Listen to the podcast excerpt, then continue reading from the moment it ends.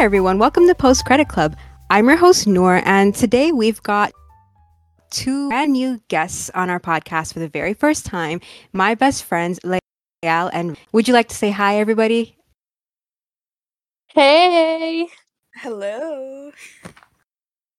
Thank you both so much for joining our podcast today. I'm so excited to hear your opinions, your thoughts about the latest Oscars that just happened March 12th. Hasn't been too long since it happened. Are we excited to get into it? Yeah, I've been like preparing notes, so I got a whole notebook to go through for for this episode. You're just like my brother. My brother does the same thing, so I'm down. I'm ready. I uh, I don't have any notes, so I'm gonna be that one slacker in the group that kind of just latches on, you know. oh, trust me, that's me. So Okay. you're just like me, Ria. Alrighty, good, so we're Okay. covering both personalities today. This is awesome. perfect. This is like it feels like a group project, honestly. Oh, thanks, guys. But, like, Are you talking about the kind that you hate or like the kind that you love to do? The kind that is like unavoidable. You know what I mean? ah, so you have to put in some sort of contribution of yours. Yeah, but like I'm excited for this. This is something I actually look forward to, unlike those group projects. All So- basically what I'm hearing is is that everybody gets the credit, but I do the work. That's what I'm hearing here. Yeah, yeah. Yes, that's much, exactly you what's happening. Oh, great. we're off to a great start, by the way. I'm glad that Yes, we're establishing dynamics already. yep. Mhm. at, at least, at least I'm honest. We appreciate that here. We appreciate honesty. There is no faking about on this podcast here. Mhm. I think that's the point of this podcast, right? We're just gonna go off filter, basically. Yes. Um, by the way, um, just to let you know, you guys can totally swear because I always end up marking these as like explicit. So if you feel like you don't want to filter yourself or censor yourself, I mean, go for it. Because I never do that. Like I always let my brother swear too. So Yeah, yeah, yeah. I hear you guys go off. So- same. what are you trying to say, huh? By the way, should we have like introduced ourselves like using our voices? Because we just said hello, but we didn't say like oh yeah. I am this person. I don't know if that's I don't know. If we can would do that. Yeah, that's fine. So um Layal, would you like to introduce your voice formally? Hello. This is exactly how she's gonna be talking throughout the entire episode, by the way, guys. I know. That- It's very sultry, I have to say. oh god. I'm just saying. I think I took one from your from your uh, page from your book, Ria. That's why. Yeah. Yeah. You're welcome. and then I guess Ria, would you like to formally introduce your voice too? Yes. Hey, it's Ria. To the point. I love that. That's Yes. Such a voicemail. That's such a voicemail voice. Oh, I hey, know. it's Ria. She can't come to the vo- to the to the phone right now, so please leave a message. Beep. Spot on. Yes. All right. Um, um did you guys want to introduce yourselves anymore, or should we like? i don't mean sarcastic. Was there anything else you want to say, like a quick little blurb or something, or do you want to just get going? Uh, I think that maybe we should get go get going with it. Because do we want to really talk about our backgrounds or anything like that? Like, I don't think we really do. We want to. I don't think we need that to be honest. And you know, if it's relevant, then it'll show up in the conversation naturally, right? Yeah, mm-hmm. sounds good. Yeah. Okay. I'll right. be mysterious. Ooh, okay. She's adopting a certain persona. I like it. We need a little bit of drama and intrigue here. I love yes. it. Okay. I just don't want to walk away with like a broken friendship or something. All right, guys. So, what we're going to be doing for this episode is we're going to go through, instead of all 23 categories that are normally presented for the Oscars, um, a lot of them are technical categories. And I don't think we would have enough of an opinion for those categories. So, we're going to skip those and jump right to what are called the above the line categories. So, this includes let me pull up my list. It's like about seven categories of like the biggest awards of the night. So this includes um adapted screenplay, original screenplay, um Best Supporting Actress, Best Supporting Actor, Best Director, Best Actress, Best Actor, and Best Picture. So uh, what is we'll kind of go through each category. What I'll do is I'll announce the category. I'll let you know who the nominations are and who the winner of that category is, and then we can just sort of have a discussion about whether or not, let's say, you think the whoever won that category deserved it, or if there was anybody else that was nominated, or maybe who was someone who wasn't even nominated that you feel like should have won that award. So if we start off with adapted screenplay, um, by the way, this this format works right for both of you. Yeah. Yeah. Awesome. All right. So going into adapted screenplay, we had five nominees. Um, the first was Women Talking. Oh no, the first wasn't Women Talking. Sorry. So Women Talking, All Quiet on the Western Front, Glass Onion, A Knives Out Mystery, Living, and Top Gun Maverick were the five nominees for adapted screenplay. The one that won was Women Talking. Mm-hmm. How do we feel about that? Ria, do you want to go first? Sure. So I didn't watch this one, so maybe you guys could lead. Okay. okay. off, off the bat, I love like it. Like I said, group project vibes. Anyways, okay. Um, I guess I'll go with because I know I know women walking walking. Sorry, I'm thinking about alliteration. So, Right. um, The English major and you jumped out, huh? yeah, basically that's what, definitely. and that's what I was teaching. So, okay. Um, sorry, women talking. So that's the movie that won for this category. And what were the other ones again? So, women talking, Top Gun, Living, and Glass Onion and All Quiet on the Western Front. Okay, I definitely have to agree that Women Talking was probably the best adapted one. Just because, like, to be honest, Top Gun Maverick, its script was not giving Yeah, I would- anything. so, I Yeah. would agree. I don't feel like it's strong. Like the script is not strong enough to be contending for like adapted screenplay. In a sense, it's good that it didn't win. yeah, Yeah. no, yeah, no, because like to be honest, like t- definitely Top Gun was great with its like technical stuff, the stunts, mm-hmm. like the some of the cinematography was amazing, but screenplay is I don't even understand actually why it got nominated. To be honest, because Yeah, me too. Mm-hmm. I'm kind of like, okay, but what's what was amazing about the dialogue that was going on in the movie? Yeah, it was it was very cliche at times. It was. It was. It was.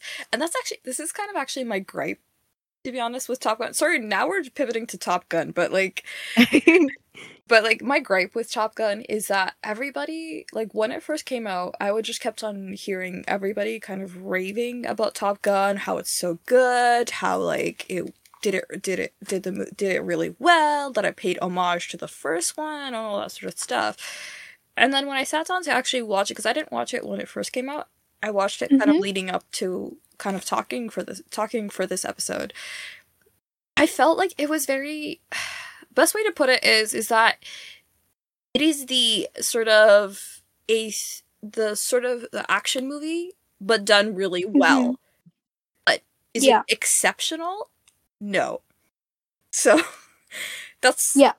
That's kind of how I would categorize Top Gun for me personally. I don't know. Like it's not like it, I was like blown away by it or anything like that. Like I thought it was like, yeah, it's like pretty good, like and really well done, like thriller and action movie. Anything really more than that? Not really. But I guess that's kind of why it worked in its favor because it did its own genre really well. So Yeah. yeah. Yeah. I would. That's a hard agree for me too because I don't think people sort of mentioned that when they were hyping up the movie this much. mhm. Mhm. So so sort of went in thinking, oh my god, it's supposed to be like the most amazing movie ever kind of thing. And it was a fun experience because I did get a chance to watch it in theaters and I definitely remember being like, wow, this is the movie of the summer because it has that like entertaining quality to it that you want in a summer flick. for sure. But yeah, in terms of something like screenplay and stuff, I don't think it's the strongest. Yeah. Yeah, it had a very clear beginning, middle, and end. Like you knew exactly what you were watching. You knew that it was going to be a good resolution. Like it was very predictable in that sense. Yeah, Mhm. yeah. Which I mean, honestly, it worked for for for for the movie. Which, like, Yeah. Again, if you're looking necessary, like, I'm not necessarily the person that likes to watch this sort of movie because I'm like, okay, I can see everything that's gonna happen, and I sort of just Mhm. need a little bit of something, uh, some meat to to like bite into. So Mhm. not my cup of tea, mate, necessarily, but yeah. So then, what do we think about women talking winning adapted screenplay? I definitely that's that's so kind of that's why I started talking about Top Gun, which is that like Top Gun is a definite no. Um, like Glass Onion, to be honest, I don't think it's also like great with its like very much like very similar to Top Gun, right? Like Mhm. like it could there honestly could have been I feel like a lot with uh, Glass Onion because there's the double entendre like with different Yeah. dialogue and things like that because it is a mystery and whatnot. Um, but again, not I think Oscar worthy like for it to win the category. Um, I have to be honest, I haven't seen Living. Really, that's on my list. Oh, neither have I. Yeah. Yeah, and what was the last movie right before Women? Um, All Quiet on the Western Front. with All Quiet on the Western Front, again, I feel like there wasn't much dialogue, really. Yeah, there wasn't right, Right? in the movie because the movie itself was a lot more like, once again, like an action flick, and whatever dialogue there was. I mean, it was in German, so whatever I saw was just English translation. So I have no idea if it was. Exactly. Yeah, like it might be lost in translation, right? So Mhm. yeah, I so I like I definitely 100% agree with that. Like woman talking, sh- it won the, that it should have won the award, and thankfully you feel like it wins? Sorry, I asked. Like, do you feel like it wins just based off like process of elimination, like the way we've going about so far, like with this conversation, or it actually deserves to win? I feel like it does because sorry, are my notifications like? Can you hear my notifications or no? No. Okay, sorry. I I got distracted because some notifications were going off and I thought it might be interrupting the audio. Um It's okay. but uh what were you saying? Um, yeah, no. So I was asking, like, women talking. So then, why do you feel like it deserves this adapted screenplay? I have my reasons, but I'm pretty sure your reasons are going to be similar.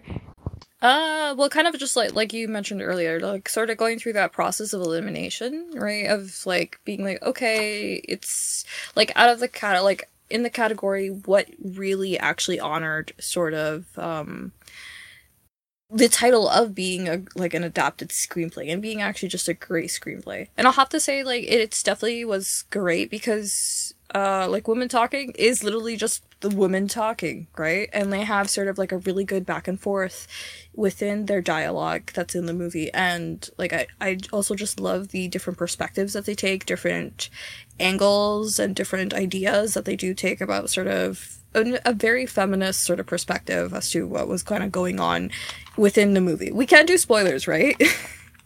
Yeah, please talk about the movies. Yeah. okay. But like like they because they do really delve deeply into the issues that was kind of plaguing the the little town that was happening, right? With the sexual assaults and everything that were going on. Mm-hmm. So I would say like it's really just well thought out. The pacing also of kind of how the dialogue was delivered as well. And yeah, just like the very just the dialogue itself was just really well written. And I don't I don't know whether because I would love to have read the book before this, just to see actually whether it was truly adapted, like word for word from the book or not. Yeah. That's what I would have loved to see because I feel like that would be a better like I could gauge kind of the adaptation part of this a lot more. That's true. Yeah, Mhm. that makes a lot of sense. Yeah. But but yeah, I definitely have to. Sorry, keep going. No, no, sorry. go ahead, Noor. No, no, go ahead. I was I was just gonna. I was just gonna agree with you. But wait, do you want to add on your other reasons? Uh, no, I think I'm okay for now. Yeah. it's okay. I get it. Yeah, this movie, I was so surprised by. I don't know if it was just me, and I don't know whether the actual source was structured like this in any way, but I got a lot of like play vibes from it, like I was watching a play. Ooh, yeah. I definitely got that too. So Yeah. Right. So I feel like maybe that's why the screenplay also works so well because the dialogue is so like there's a lot of back and forth and you need that something like in a play for example just so you have like that entertaining factor. Sure you can have people doing monologues and soliloquies or whatever. But I do also like that interplay Mm-hmm. between characters and the screenplay really sort of um like I'm giving credit to the screenplay for allowing that to really come on screen so beautifully. Hundred percent. Like I like that's ex- like you put that in, to put that into great words. It definitely was like a play because you were just situated in just that like sort of that one like the one barn really, and then you had only the few Mhm. scenes where they were out of that barn. So really, what was like if you would uh, like you could argue this was the action of the whole of the whole movie was them just talking right that was Yeah. that was essentially what was happening throughout it so it's like very Uh, similar to the whale actually now that I think about it Yeah, that's They're true. That's in that right. they have that play sort of quality because they do take place in just this one sort of room but you see essentially Mhm. this room or this barn in this case like from different sort of angles and different perspectives and each sort of person takes a corner kind of in a way and they talk to each other from those corners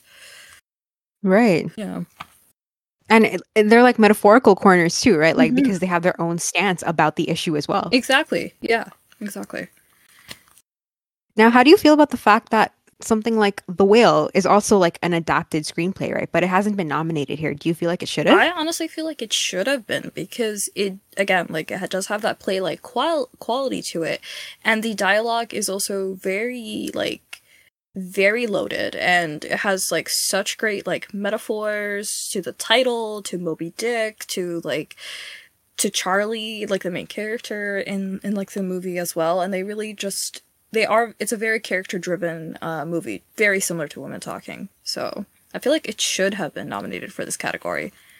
Okay, that is interesting to hear because I, I, I think I, I enjoyed the movie for what it was, but at the same time, um, especially when I was trying to get into the movie at first, I found it very hard to watch. I was like, this is too much. I feel like the melodrama, the misery was just upped to like an 11, which didn't work for me. And then like all the body horror type of um aspects that they were going for when it came to like shooting him um, shooting um, Brendan Fraser and everything. Like, there's a lot that didn't work for me at first, but then I started getting used to the movie, so I don't like hate Mhm. it, but I can't say that I love it. And uh, when it comes to like the dialogue specifically, I thought a lot of the dialogue was kind of like clunky like literally at the end spoilers like he's he just keeps crying and saying like people are amazing and it's like sure but we could have maybe said that better like I, I know what it was going for but I, I feel like personally like that dialogue wasn't the best my opinion though okay. I mean, we'll delve. I feel like I'll. I, think I'll want to delve a little bit more into what I think about the whale. Maybe when we get to like best a- best actor and whatnot. Maybe we'll get Yeah. into that. yeah Okay. Good idea. All right. So then, um, if we have nothing more to add for this, we can go on to then the original screenplay category.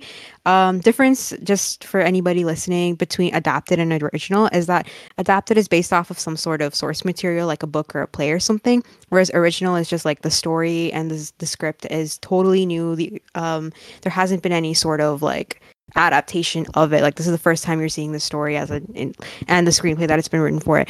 So the Wait, I have a question. Go for it. Sorry. So I. So what was Glass Onion adapted from? Oh I thought yes, was- sorry. Oh yeah, You're right. That's so true. Yeah. What was it? This is how it works. So this is how it works. So adaptation also includes sequels because you're Ah. adapting like from the original movie and creating a story out of that. That's why it's there. Okay, that makes sense then. Yeah, I I found that out recently too because I had the exact same question. Hmm. Okay, yeah, I was like, oh, alrighty.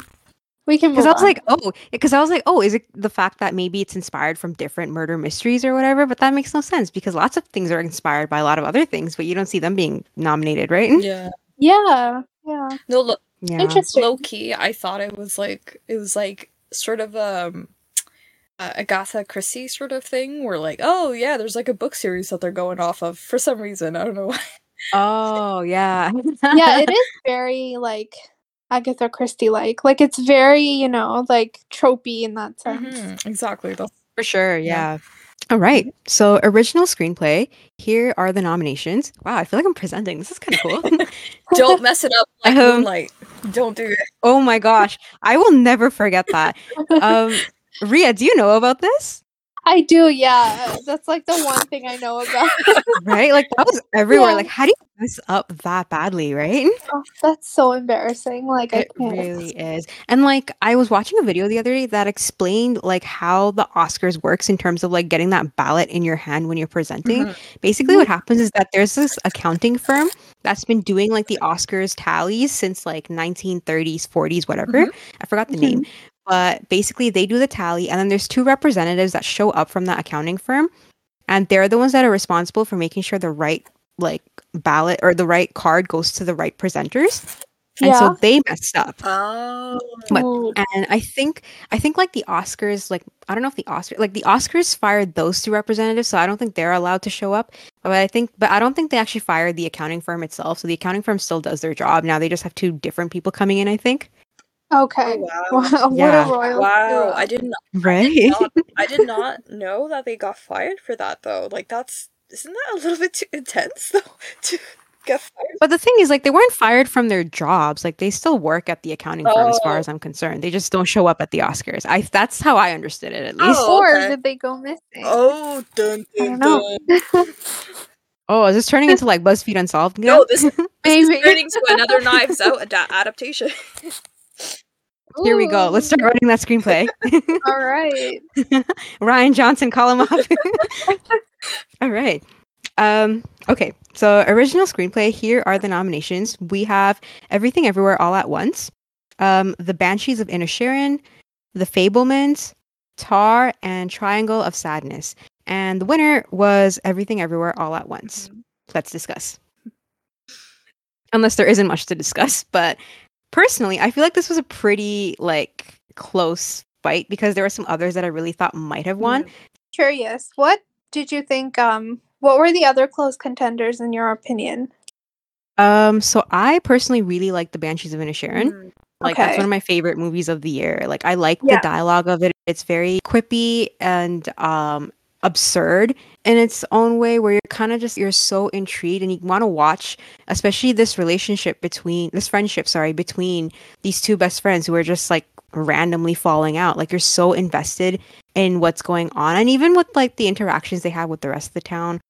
Yeah, i i, I I think it just really brought that movie together. Please tell me what you thought no, I totally agree. So for I don't know why, but I really enjoyed watching the Banshees of Inisherin better than uh, Everything All at Once, even though that was really great. Mhm.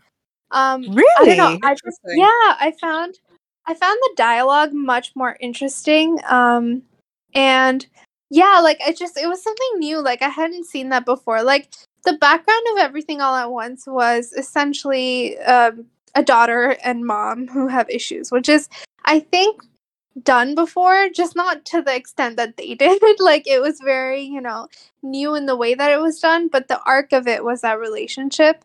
And that was something that we have kind of seen before, whereas this was something completely new, at least to me. And I was like so into it. Like Mhm. from the first minute, I was like watching Banshees of Inisherin and I was like, what is happening? Like, I was, my mind was everywhere because I'm like, oh, like, is it something that they've done in the past? Like, I was trying to figure it out. And it was a very cool way to like, also have like the dialogue and the very like Irishy, like I don't know, it was very Yeah. interesting. there's a certain charm to it, right? Like you can't explain Yeah. it other than it being Irish. Yeah. Yeah, for sure. Like there's two words. Like it's literally like Irish. Like I don't Yeah.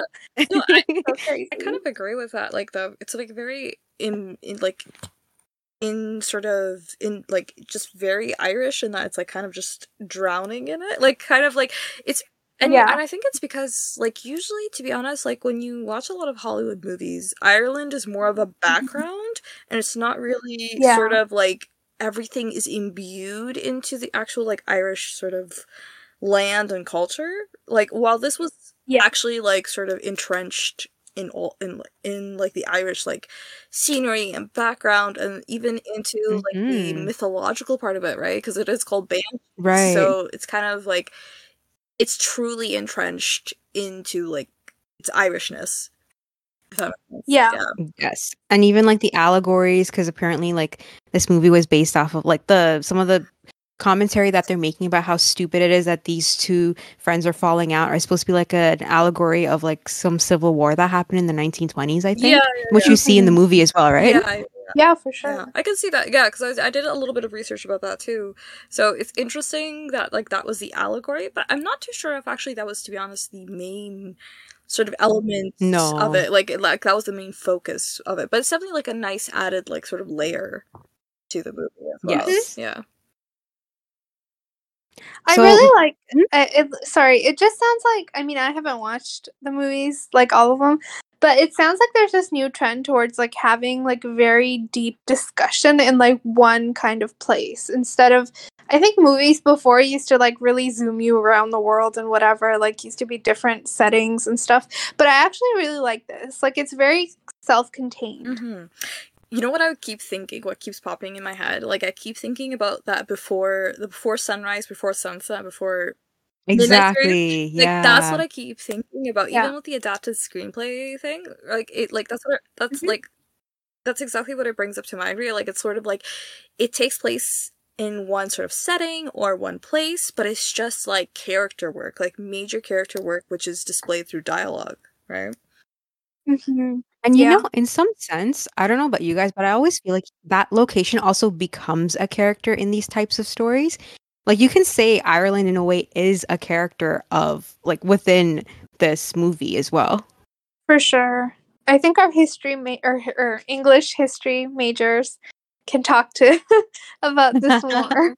so, yeah. Okay, yeah, it's. A, I would actually have to disagree with you, Ria, that it's sh- not, uh, it should have like that like Banshees would have would be the one to win the award. I actually kind of agree that Everything Everywhere should have won the like. I agree that it should have won the like the award. To be honest, for this category, Yeah. because I don't like because to be honest, like Everything Everywhere, I don't think we've ever honestly seen something like that before. Like Yeah. maybe obviously there are some niche sort of indie movies that are very similar to like that are very absurd like this and like are very dramatic like this, but as like sort of a Hollywood movie that like everybody is at least knows at least uh, knows about about a movie like this. Sorry, I can't Yeah. I can't English right now, but like but I mean like everybody sort of knows about this movie. Like there's a lot more like exposure Right. exposure for this movie. So I and I don't know, it's just it's just such like for me, I think because I do have a lot a bit of an emotional attachment to this movie that I might be saying this, yeah. but because I Mhm. love that mo- mother and daughter like arc to it and that I think really sort of affected me emotionally. But I don't Mhm. think that necessarily also ex- encapsulates the whole movie because there's the whole identity crisis that like Evelyn has like is it Evelyn? It was Evelyn, right? Yeah, I, I that ha- she Mhm. has like through the movie, right? It's like more of like her identity crisis, mother and daughter relations, her relationship with her Mhm. husband. So even talking about like romantic relationships, and then also I think just about leaving an impact on the world and like what what does that really mean? Like, is there a sense of purpose with that? Is that a, is that a right Mhm. purpose? Is that a wrong purpose? So I feel like it just it's such a clever script because it just delves into all of these different sort of topics and themes and it does each one pretty great like it delves into them really well. Like it doesn't leave necessarily like oh that there's like a plot hole here about this like one theme and that they stop talking about it. Um they sort of like continue like all of these themes throughout the movie and then kind of start to resolve them slowly like through throughout it as Hmm. well. And then it's just also kind of the absurdist sort of element of it i think i really loved i know 100% like banshees does have the absurdist element of like fingers being cut off like Yeah. right? right like it, it does have the absurdist element of that uh, but and it's definitely it's Yeah. definitely a quieter absurdity but i don't i don't Yeah. know i just really love the different elements that everything everywhere brings in so i don't Yeah. I think i'm just a huge You know, sorry, I feel like I keep cutting you guys No, off no, every no. time I try to say something. I'm so sorry. go for it. I'm um, one thing I just wanted to add was um, so you know how um, Ria, you know how Ria, you're saying that you are um, noticing this trend of how we're seeing a lot more movies that are self-contained. Another trend that I'm starting to see just in art in general is just Mhm. um, maximalism. oh, yeah, yeah. So we're seeing a lot. Right? So we're seeing Mhm. it in music, we're seeing it in movies now too. Because with maximalism, a lot of the times what can happen is like you're throwing everything at a wall, but only very few things stick. So it's nice that you have a movie like this where so much is going on, and with the way it's structured, with the way it's written, it really comes to a nice conclusion by the end of it, which it's hard to imagine. Like I can't even think of like how they must have come up with this script. I know the directors have said that they, it took them like six years to come up with this script, and I I can see why, but it's Yeah. worth it, right? Yeah. Well, for sure. And just to speak about the maximalist thing, like that definitely reminds me of like Elvis. Like Elvis is very much like a maximalist movie. Oh my gosh, Right? yeah. But it's it's also a movie that's done really well because it really like the mac- maximalist element really delves into the sort of the chaos of like Elvis's life and things like that. And I think that also lends itself to like everything everywhere at once, right? Like that sort of chaotic essentially nature of life and like how we are to be honest. Like we do get swayed by all these different sort of ideas and thoughts that we have and our different relationships. Like there's so many things that sort of tie into who we are as people that that's kind of like it's very emblematic of like anybody's life pretty much right? Like That's true. Mhm. Yeah, that's a good observation. Now, I don't know if I feel the exact same way about Elvis that you do. Maybe Oh, we'll get into okay. that a bit later. Oh, I love this. We don't disagree often, but this is kind of nice actually. Yeah, for me, I feel like the maximalism and Elvis didn't work as well for me. I get that in some ways that they were trying to do something different with a biography because a lot of biographies tend to be very Mhm. formulaic. So I do appreciate that they would tried something new, but I think it didn't work for me. I think it was a bit too Mm. much to the point where I feel like Elvis as the character himself felt very sidelined to me throughout the entire movie. Because I felt like what was speaking out more than the character itself was just like the style. Yeah, I was. sorry You get what I yeah, mean, yeah, right? no, I was gonna, just about to bring that up, right? If you've watched like Baz Luhrmann's other movies, like The Great Gatsby, Moulin Rouge, like, or even uh, was he also the one that created Romeo plus Juliet? Was also yes. okay. Yeah. So like he he he definitely like that's his style. I feel so. Like I feel like it's not surprising necessarily that Elvis like Elvis was the way it was. I definitely felt like though Mhm. it was just like you just felt like it was running the whole time. Like yeah. it was just kept on going and going and going. And apparently, I don't know if you guys have heard, there's a four hour cut that he he made. Oh my yeah, so I- And I, I mean, the original movie was like almost two hours and a half. So I don't know how much more he could really pack into this, but like I don't I think. go for it. Sorry. Go ahead. Go for it. Go ahead. I was just gonna say, for me, I think the pro- the approach that I didn't like was that we're seeing this story through the eyes of his manager, which made it feel like it was low key his story more than Elvis's. Like Elvis felt like a third person mm. to me. That that approach didn't work for me, especially. And when you're zooming, because the entire movie felt like just one long montage. I don't know, Ria, if you ever get a chance to watch it, but the way it's edited, as cool as the editing is, to me, it felt like it was just like one like two and a half hour long montage of his entire like every single event in his life. So I can imagine maybe why it's four hours long, like that first cut Yeah, no, I've seen like a review actually that's even like labeled it as like, oh, it's like basically like a never ending trailer, right? Like pretty much. yeah. So, but I don't know, like it's like there's like something about it worked for works- you? Like I don't know why. Okay, I have a confession to make, which is Great Gatsby and like Romeo and Juliet. I mean, Leonardo DiCaprio might have a part to play in this, but um, I could, you know what? I could tell this is where it was going from your voice. like it got very like soft in the middle. Anyways, go ahead. oh no, Leo just I I I mean, Leo just taps into a place for me where I'm like, ooh, okay, got All right. Because you had that obsession, right? Like I remember you went through a phase. did. Oh my goodness. No, like, cause I don't know, like, like, like Romeo and Juliet and Great Gatsby just really did it for me. And it, to be honest, cause like Romeo and Juliet for me was kind of like we, cause we were talking about Romeo and Juliet in high school, uh, like for English, for English Mhm. class, and Yeah. then I just really fell in love with like Leo's acting in it and like just the sort of absurdist element of Romeo and Juliet, the play. So and it has one of my all-time like favorite speeches so i think that's why i really love it like i don't know like i feel like some I definitely know that people do not like Baz Luhrmann's style because it's too much, it's too chaotic. But it really, I don't know, it speaks to like it speaks to me in a, in a really weird way. Like even Great Gatsby, it worked really well because like Great Gatsby's like life is so chaotic as well, and like there's the whole partying and the glamour of the 1930s and all that sort of stuff.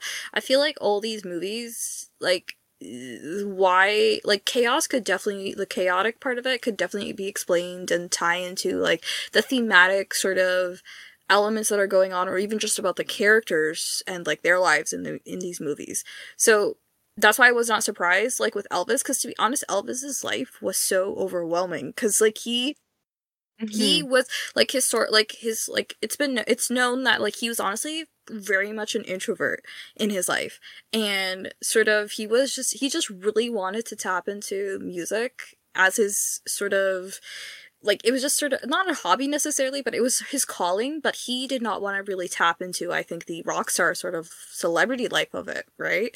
Like he right. didn't really enjoy that necessarily. Like he didn't really like that but I don't, so I really I feel like I can definitely see what you're saying, which is which is one element which I did not like, which you brought up was is that like it's from the manager's perspective, which I didn't really care for to be honest, because I'm like, why right. are we being sympathetic to the manager in this case? But I guess it was trying to bring the argument to are you sympathetic to the manager or not? So I know that apparently that was a whole contested controversy and whatever, but mm-hmm. I definitely I appreciate the chaoticness of the whole movie because it does sum up like Elvis's life and overall like his eventual like sort of downfall in a way.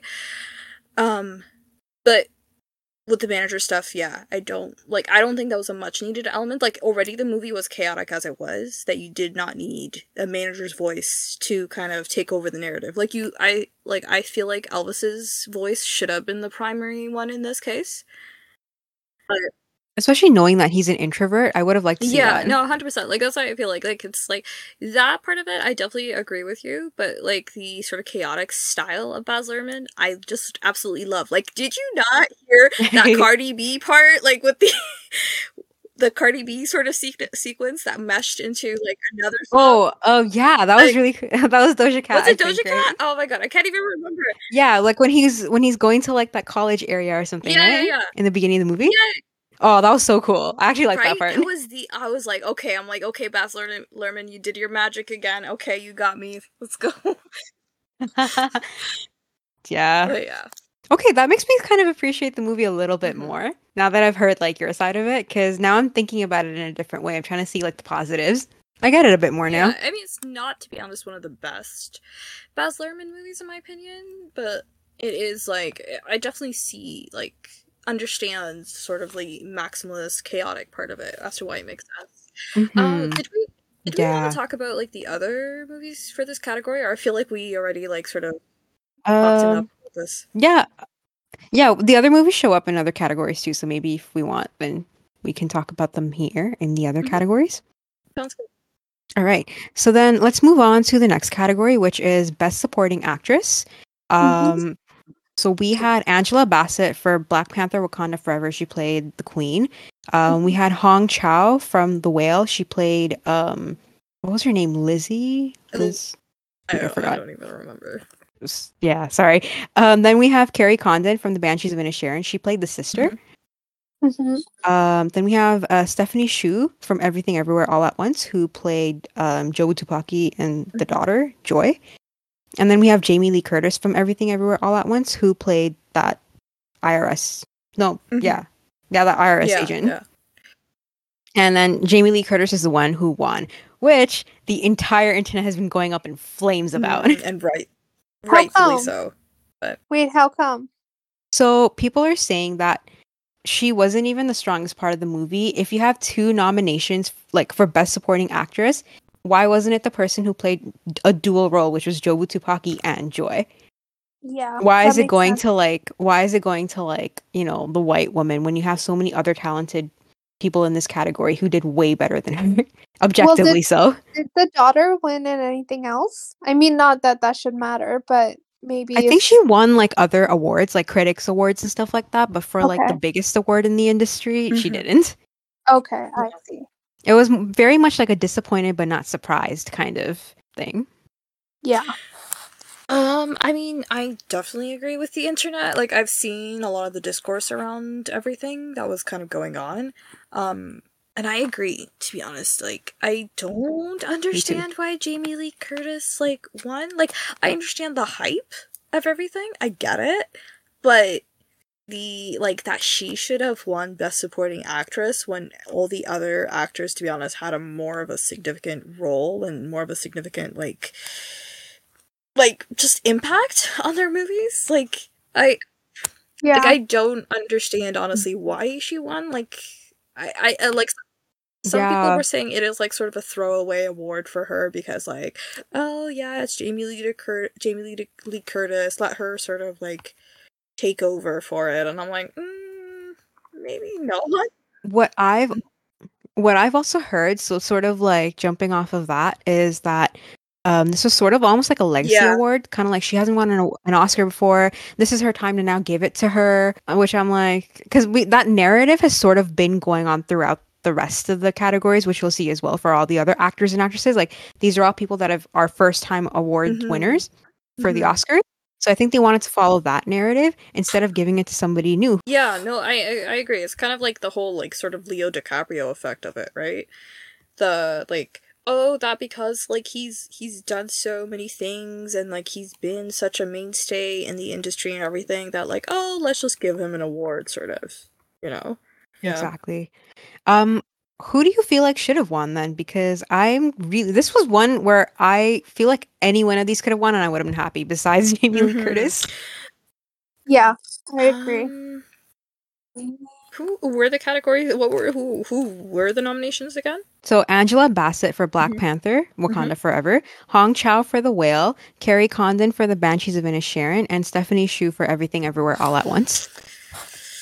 Uh, It's a tough one, right? It is a tough one. I don't know. Ria, what do you think? I really like the sister from Mhm. Banshees, um, just because I mean her character was done really well. Like the entire time, I was kind of like wondering what she would do, and I think she played the character well too. Like torn between her brother and then also this like other life that Mhm. awaits her. Um, I know it's not like a crazy hard role, but I think she did it really well, and I really liked it. And She I was like certain. invested- Sorry, go ahead. no, that's it. I was just very invested in that. Like Oh, her yeah. role. Yeah.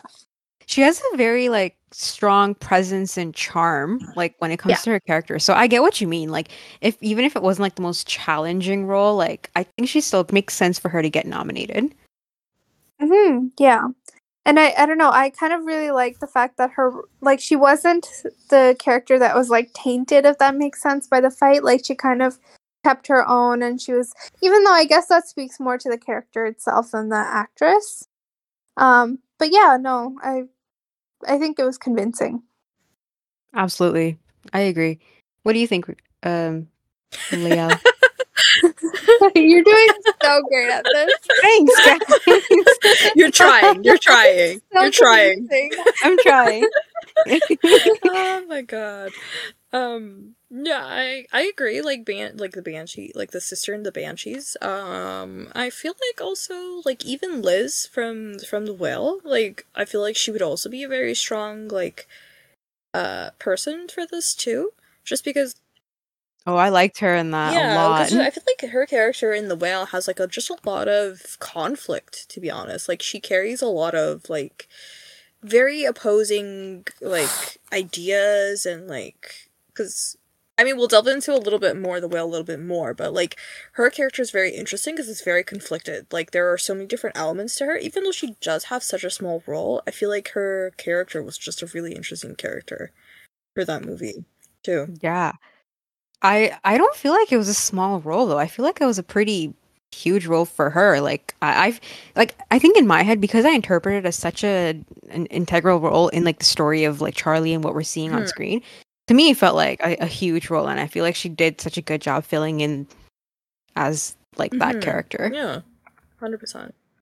Because maybe I'm thinking like if it was any other actress, maybe that role would have felt smaller. But once again, she also brings such a like strong presence She does that like yeah, no, she me. definitely does. Like, I totally agree. Like, um, that's a, like that's the thing. That's why I feel like even like I don't know because like you I like obviously she doesn't have as much of a like like in the whale especially like for example Thomas the missionary person or Ellie like the daughter like they have a bigger mm-hmm. role even though they are supporting but they have a bigger role than Liz because like Liz only appears like a handful of times I feel but in each one though she has so much humanity in her she has so much just like like you could see sort of the thoughts uh, like running through her head about her relationship with Charlie and like there's just a lot right. there I feel like you could really delve into. Um yeah.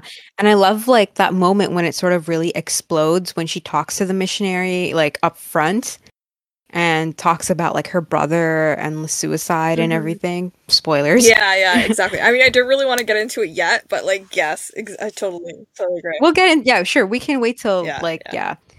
But for me, that was definitely like, a, oh my god, this is absolutely an Oscar contending performance. Like that moment specifically mm-hmm, for me, or even honestly, um, like Jobu Tupaki in like everything everywhere. To be honest, I feel like she also might like have deserved to win this too. Oh, she was so like, good. The, like chaotic part of the movie and just her being able to like masterfully just go from like one character to another character and like oh it's just so well done like oh yeah and like you know that can turn into like a gimmick real quick but she oh i rhyme there um, Whoa, I'm spitting bars already. Whoa, hey, let's get started. Let's go. We're tape. Let's go. right? Wow, we're coming up with a screenplay. We're doing a mixtape. What is this, guys? I love this for us. oh man. Mm-hmm. Um. Yeah. So that yeah that could have been like very gimmicky, but I like that her when she even when she does like that switch, it works really well. It's natural. And even if it does feel disjointed, it's because like the character of Jobu Tupaki is such a huge contrast from someone like Job Joy, but then at the same time in some ways they're very similar because they're both sort of yearning for their mother's oh, love, 100%. right? Yeah. That's that's what I feel like because like there is that like oh there's opposing side of like oh she's very like powerful, she does not care, like she's sort of like she's embodying that nihilistic sort of apathy for everything. But at the same time, mm-hmm. you could feel that there is that like just deep hurt that she has like within her about everything, and especially like the mother mother daughter like um relationship too. Mm-hmm. Absolutely. All right. Um, I think we have enough time to do one more category today, and then we can maybe do the other categories like in another like in the next episode, like we'll probably divide this into two parts. I'm just looking at the time. Yeah, already already almost an hour. If that if Oh my yeah. god. you see how fast yeah, this goes oh by? Goodness. Okay. Yeah. That's why me and my brother have been struggling a lot with like trying to keep it to like one episode, especially when we have like these like non-review kind of episodes where we're doing either rankings or mm-hmm. lists or whatever. Like once you get into it, you really get no, into 100%, it. You totally do. My goodness. and it's fun. Like I didn't even notice the time. Yeah, right. By. Yeah, no, that was like that's why I was like, oh, maybe it won't take us too long, but surprisingly, it didn't even feel like an hour. yeah, and I, and I love that this is such a great way for us to sort of get our thoughts out there, like all of it, whatever is just sitting on your mind, you sort of like let it out physically in a way. So now it's not sitting yeah. in your brain anymore. Yeah, mm-hmm. I totally agree. Yeah.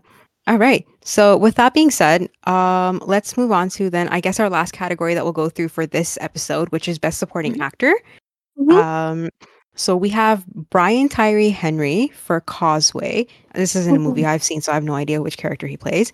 Mm-hmm. Um, Judd Hirsch for The Fabelmans, another movie I haven't seen. Mm-hmm. Um, then we have two nominations for The Banshees of Inisherin. Brendan mm-hmm. Gleeson, who plays mm-hmm. Colum, Colum, yeah. sorry if I got his name, and then Barry Keoghan, who plays that um, that what was his name? Dominic yeah, Dominic, right? Dominic, right? Yeah. So yeah. those two were nominated, and then of course, um, Ke Huy Quan for Everything mm-hmm. Everywhere All at Once, and mm-hmm. he is the yeah. one who won. Okay. Another bar. Ke Huy Quan was the one who won. wow. Literally on a oh my roll. goodness. Okay. what is up with this?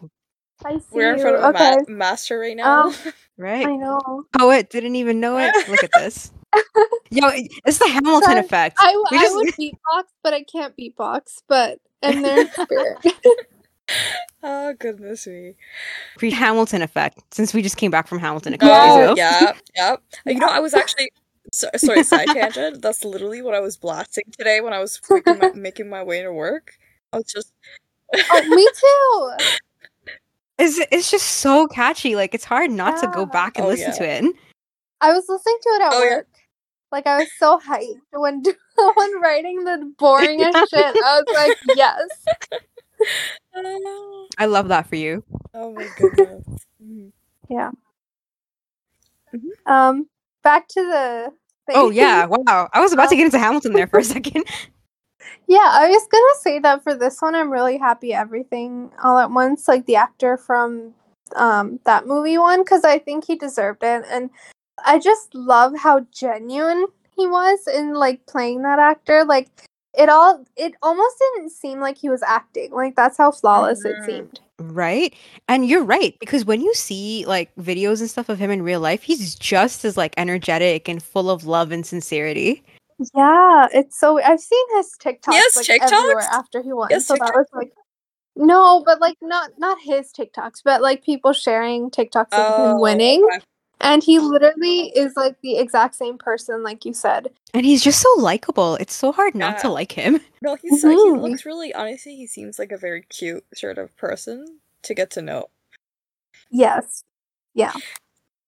Have you been seeing how he's been like taking selfies with every single Yeah. celebrity ever? Like Oh, and become like a yeah. bigger brand. yeah, like Oh he'll go up to like anybody. It's so That's so funny and it's so cute. I love it for him. I love it for Yeah. him. yeah, exactly. He just he well seems deserved. very wholesome. Oh yeah. And like knowing that he was like in the industry before, like as a kid, but then was pretty Mhm. much shunned out because he had no opportunity. So for him to come back with this strong of a movie and this strong of a performance, it's it, Mhm. it's like the universe aligned for him finally, and I'm glad Mhm. it worked out for him. For sure. And and I'm happy that it wasn't a very toxic masculinity like role, right? Like it's I Mhm. feel like we need more of these kind of in movies because it's it's so not toxic. Like that's that's how I can explain it. Like it's just very welcome.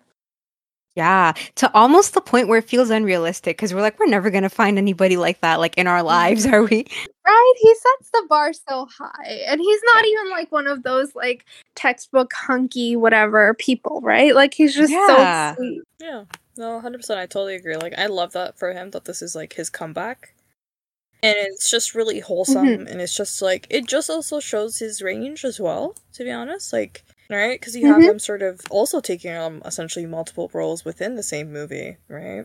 So Oh yeah, like Alpha Waymond. Oh my god, he was awesome as Alpha Waymond too. I Mhm. forgot about that. Oh yeah, he was very alpha that, but even then it was like yeah, not yeah, toxic. exactly. So that I like, I love that for him. Like this is start. Like he's found a good Mhm. piece of work, like to be able to to get into it. Yeah. So Exactly. I cannot wait to see what he does in the future because if he's bringing this much of effort and love into all his roles, I can only imagine how much more he's gonna like Mhm. go farther. Yeah. I'm excited for him. So, and I Yeah. totally, I totally like. I'm surprised actually. So, so sort of going to the different nominees. I'm surprised that Colum is a supporting actor. Like, I Mhm. totally thought he was the main act, like main character, along with like um, what's his name, Charles. Um with yeah, Colin with Colin Farrell, Farrell's character, Charles. right? Col- Mhm. Colin Farrell. Like, I totally thought both were the main characters. Like, I'm actually so genuinely Mhm. surprised that he's considered the supporting. So, um, another thing that I sort of this is a little bit of a tangent, but it also relates to this in the sense that like, um, when it comes to like these sorts of categories, when you feel like because apparently there have been instances in the past where like, like the movie promoting like the PR team whatever will be promoting like an for your consideration as like a Mhm. lead actor, but then it depends on like the nominating body within the acting branch of the academy what they feel like is a lead actor versus supporting Okay. actor role. So for all we know, he could have there could have been a campaign for him for best actor, but maybe people decided that he was more of a supporting role. Mm, okay, interesting. So that's not necessarily yeah, at least for the Oscars, like that's not necessarily something that's decided, I think, just like because of the way the movie is structured or the way their characters are made to be. I think that has something to do with with like the Academy nominating acting branch. I think I remember reading about that somewhere, and I thought that was kind of fascinating that there could be that discrepancy. Oh, okay. Oh, I feel like I've read sort of something similar to that because I think that was the reason why you had like um two like African American um actors who won, right? Like last year, for example. And the only reason they won is because both of them were the support, were put themselves essentially as support in the supporting actor category because sadly and realistically is that none of them would have actually won best actor i think or something like that like wasn't there a whole thing I, I think there might have been. I don't remember to be very honest. I didn't pay attention to I last year's didn't- honestly, I didn't pay attention either, but I know that there was like some kind of.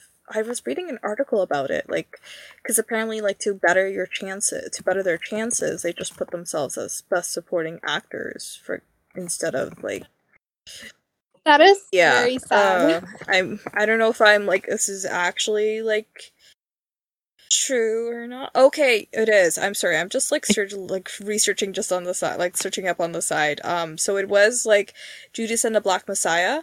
They yeah, so they Oh, both really? so both the two lead actors wound up one like they wound up like being uh, like going f- getting some supporting actor Oscar nominations. Even though they were both technically the leads in the movie. Yeah, oh, interesting. which is like very weird, strange, but yeah, That's wild. I, that's why it's like it's it's it's a, it's a very strange system. I think that place that I was reading or watching or whatever from, I think they had mentioned like when it comes to rules for these ca- categories and nominations, maybe it's like you can only have one one person per movie. Although I don't see why it shouldn't be like more than one. Maybe it's just like you said because of chances, like it's a higher chance of like at least one actor winning than no Mhm. actor winning.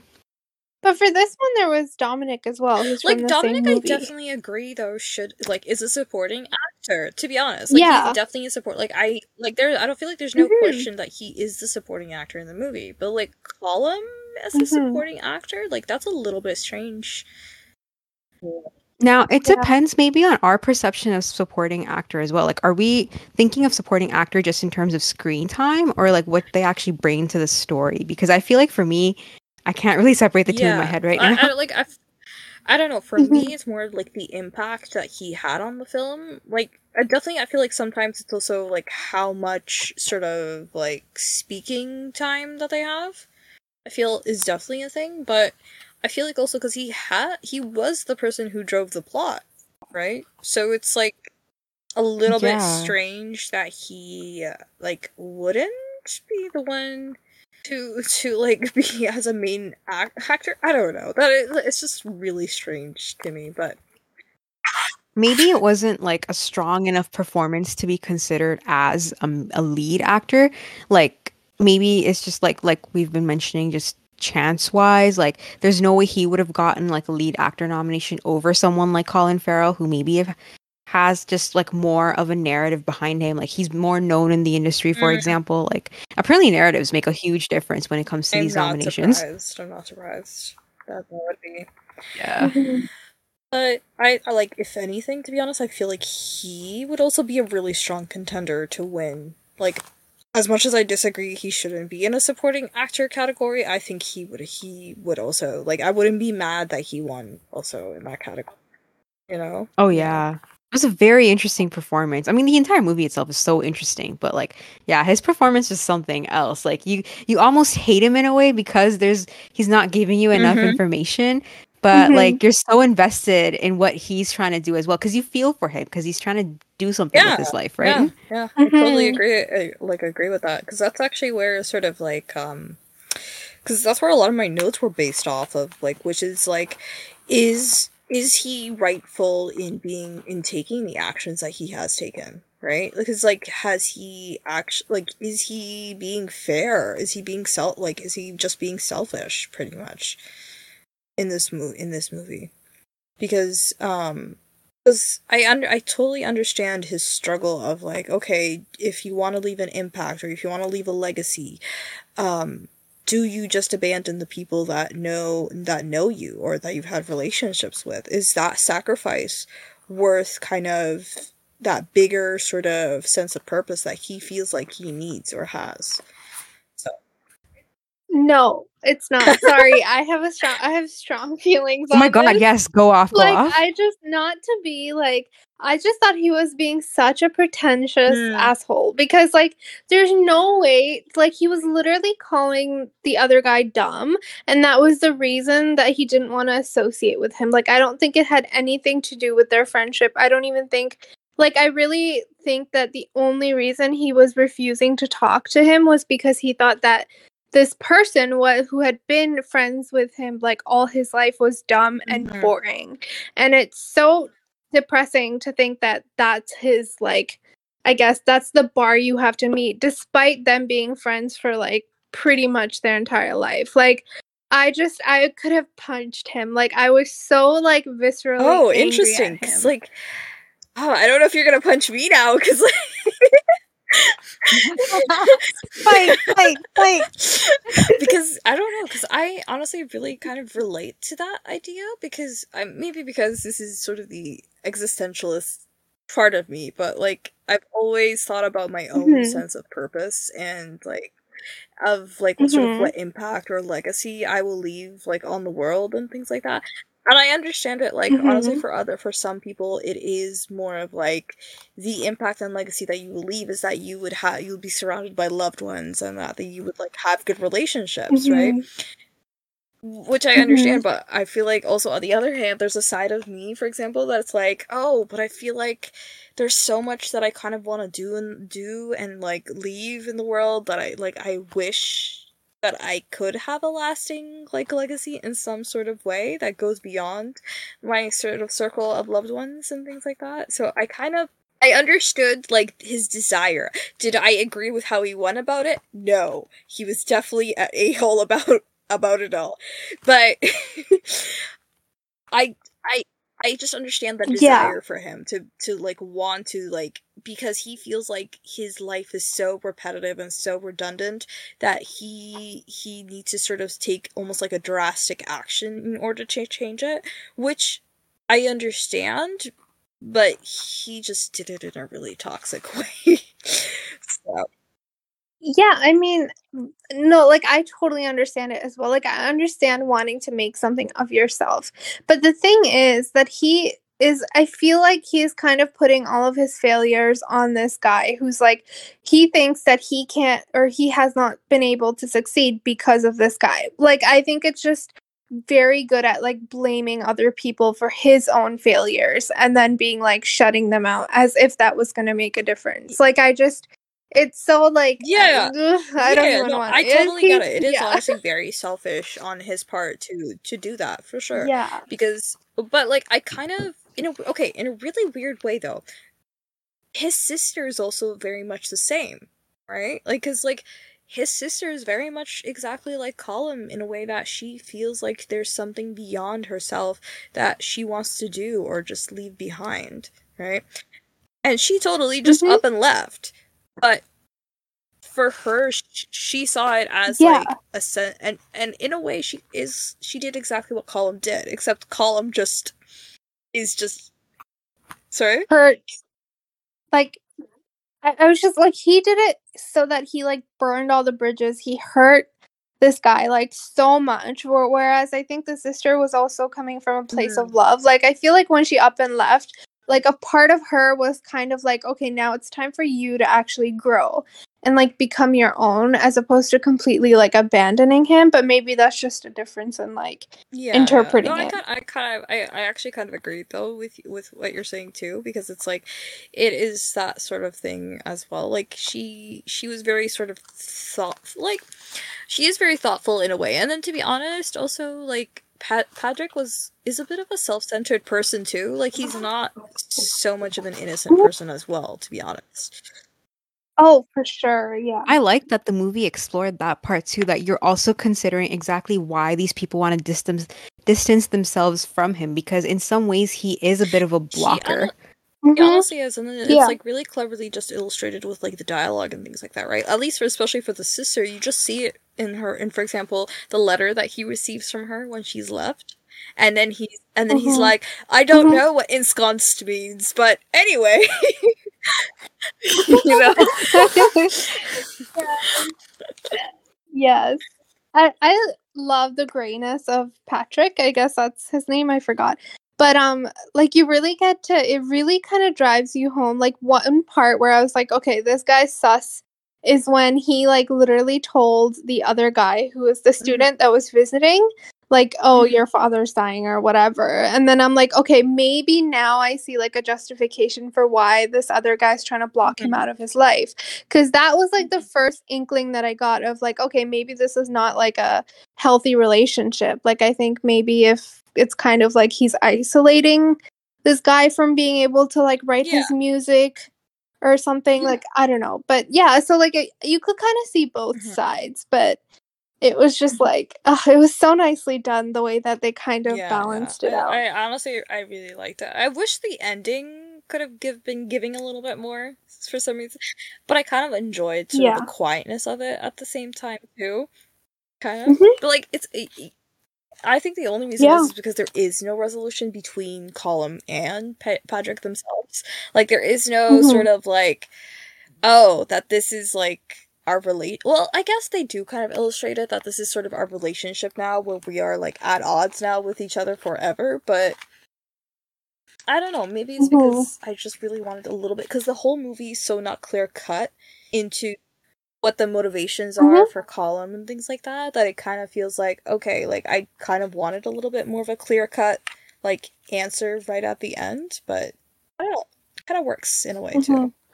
I think maybe, like you said, because of the nature of the movie, it maybe makes sense to make it ambiguous because now their friendship, whatever dynamic they have now, is also ambiguous, and maybe that's why the movie also just ends the way it is because they also don't know what to what, what exactly their life is going to look like looking forward with each other or Yeah, without yeah, each other in For their sure, lives. no, I agree. Like it's Mhm. definitely it ties it definitely ties in nicely into the ambiguity of the whole like relationship. But I don't I don't know. I just really wanted something sort of concrete the too. yeah. Oh, yeah. yeah for sure i can see that All right. Um, so I guess for today's episode, we can wrap it up here. Um, we we do have about four more categories to go, which we can get into in our next episode, and we can probably take this like this amount of time as well. Like I'm okay with it, depending on you guys. If you guys are also okay with it, because I think Mhm. we're having a pretty good time, like talking Yeah, about yeah, these I- movies, right? yeah and maybe i'll have time to watch some more Yeah, sure. We'll figure out a we'll figure out another date to finish up this episode. Thank you both so much for uh, joining this episode on the Oscars tonight. Like this was so much fun, and I'm so glad I got to talk to somebody who wasn't my brother. Not because I hate him or anything. Wow, I should put it out there. I don't hate him. It's just nice for a change. Yeah, Sure. we'll totally not tell him that. Yeah. All right. don't worry your secret's safe Thank you. Secret safe with me and like the other Mhm. listeners, Yep. right? yes exactly. Right. So, um, to everybody listening, thank you so much for tuning into part one of our Oscars discussion. Um, please tune into part two of our Oscars discussion, which will come out next Tuesday. Um, thank you so much for tuning in. You can find us on all your favorite podcast listening platforms, such as Spotify, Anchor, which is now somehow turned into Spotify. This is whole thing now, and um, Apple Podcasts, Google Podcasts, Castbox, and wherever else you'd like to find your podcast, we will be there. Um, thank you so much, and we will see you in the next part. Bye, everyone. bye Bye.